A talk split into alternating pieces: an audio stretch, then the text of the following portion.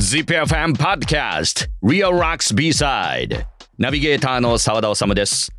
この番組は ZIPFM 唯一の洋楽ロック専門番組。 Real Rocks をナビゲートする私澤田治がオンエアでは言い切れない伝えきれないことや音楽の話。時には音楽以外の話題などをお届けするポッドキャストです。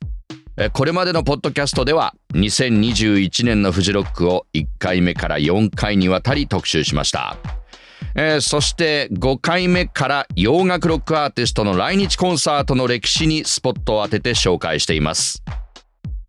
16回目のリアルロックス B サイドです。洋楽ロックの伝説と膨大な歴史を一冊に凝縮した書籍洋楽ロック史を彩るライブ伝説ウドー音楽事務所の軌跡をたどるが昨年出版されています。数々の海外アーティストの来日公演を手掛けてきた有働音楽事務所の副会長高橋達夫さんからいろいろなエピソードをポッドキャスト伺っています。ちなみに高橋達夫さんがこれまで仕事をしてきたアーティストは？とやっぱりデビッド・ボーイとかも確かにねデビッド・リー・ロスランクも難しい。とやっぱりボブ・デランですとかリッチー・ブラックモアですとかあとはブルース・スプリングスティンなんかサンタナなんかはもの人間的。最初エリック・ラプトンでしたからね。ウィッシュ・ボーン・アッシュ。ただまあポール・マッカートニーただいま逮捕っていうのは無線機で警察官の無線機に入ってきた。あのビリー・ジョエルあのちょうどその時ミック・ジャガーの U2 をあそこでよくやったなと思って。カルチャークラブなんかはまさかヘビーメタルの連中がさゴルフやるなんてさ。伝説のツアーマネージャーです。高橋さんを迎えての番組は今回が最後となります。今回はキッスの初来日公演の話やコンサートの機材について伺いました早速本編に入りましょう。ZIPFM ポッドキャストリアルロックス B サイド16回目です。でコンサートといえばやっぱり日本のコンサートもおそらく衝撃を受けたキッス。えー、もう火を使ったりとか。78年でしたっけ？70, 70年代ですよね。その現場には高橋さんはいらっしゃったんですか？初来日の時いましたね、えー、初来日の時ってそのもちろん寺院は火を吹いたりするわけですよね、えーえ。ー、ああいうのっていうのはそれまでおそらくなかったですよねそうですね。これはあとやっぱり火を使う演出上で火を使う、火薬を使うっていうのは初めてだったので、そのロックのコンサートではあの確か大阪の万博ホールだっけ？そういうリハーサルの時に、えあのそういう実験をしたりとかね。あと武道館でもあの消防の方が来られて見てちゃんと見聞をしてこれなら安全だみたいな。じゃあ寺院が来てそうです。消防署の人たち前に、えええ、クルーが見せるんではなくて本人が来て本人が見せるんですええ、あの実演をして。でも分かんないわけですよ。その消防署の人とかは どういうふうになるのか、火を吹くっていうのが、大道芸人がやるようなものだから。でも一応ね物見 物見見せるんじゃないや。あの見たいからっていう。ことで、まあ、クルーが俺はやスタッフがやるのかなと思ったら本人が俺がやるっつって出てきてで特にもうバッと見せて見せて一応は OK になって。であと火薬ですね、フラッシュパウダーとか、はい。その当時はなかったわけですよね。そういう演出っていうのは。それはまあキッスが初めてやったっていうか、それももちろんちゃんと最初に許可を得て。そうですね、えー、全て消防署の許可を得て、えー、そういうの今まで多分提出危険物なんかでそういうコンサートでそういう使うのっていうのはロックではなかったですよね、えー、多分他の部分ではあったのかもわかんないけども、はいその洋楽のロックのコンサートであと邦楽でもそうだけどそういう申請っていうのは今までなかったんじゃないですかね。えー、そうですよね。そういう意味では、えー、キッスがそういう文化音楽文化の演出を持ってきたので初めてなのかな。えー、まあそらくそうですよね。それまで特攻を使ったっていうのはなかったような気がしますよね。えーあんだけ大々的にはね、えー、それからあとはそういうイルミネーション使ったりとか、えー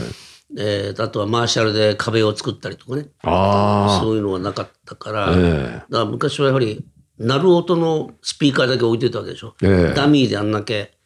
あのせいででリッチみたくダミーで4個ぐらい、ぐらいだけどそれがあんだけ壁にしたっていうのが 多分なかったと思うんで。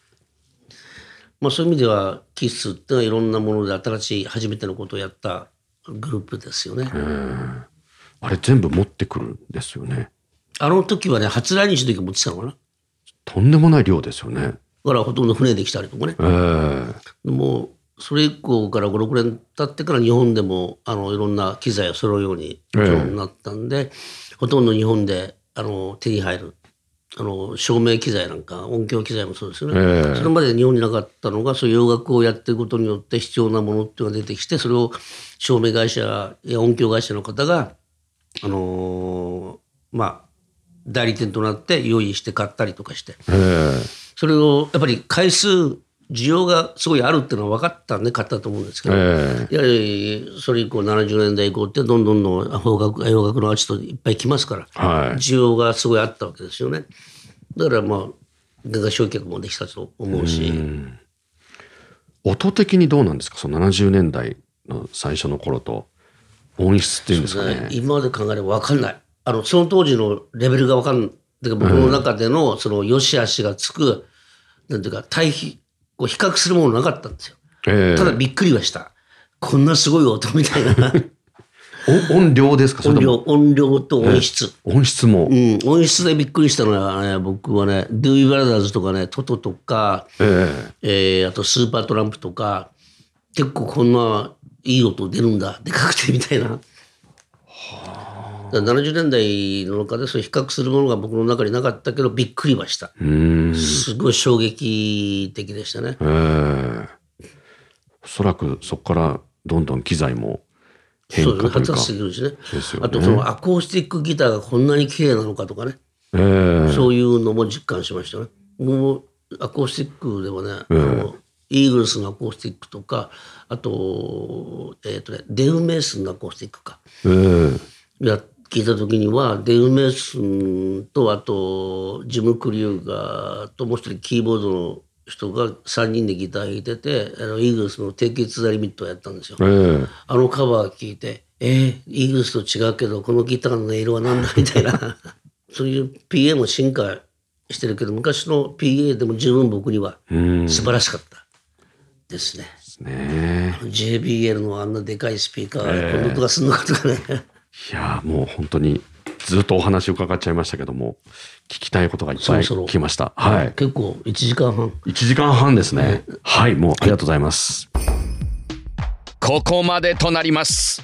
16回目の ZIPFM ポッドキャストリアルロックス B サイド。ウドー音楽事務所副会長高橋達夫さんにお話伺ってきましたその現場にいた人だからこそ語れるお話ばかりでした。ぜひ過去のエピソードも遡って聞いてください。ZIPFM Podcast Real Rocks B-Side 次回もお楽しみに。Real Rocks。名古屋の FM ラジオ局 ZIPFM 唯一の洋楽ロック専門番組。ザ・ビートルズからデスメタルまでオンエアをテーマに現在進行形のロックを2004年から紹介しています毎週日曜深夜0時半から2時までの90分私、沢田治がお届け。 radiko のタイムフリーならいつでも日本中どこからでも聞くことができます。詳しくは ZIPFM ウェブサイト、または Real Rocks の番組ツイッターをチェックチェックチェック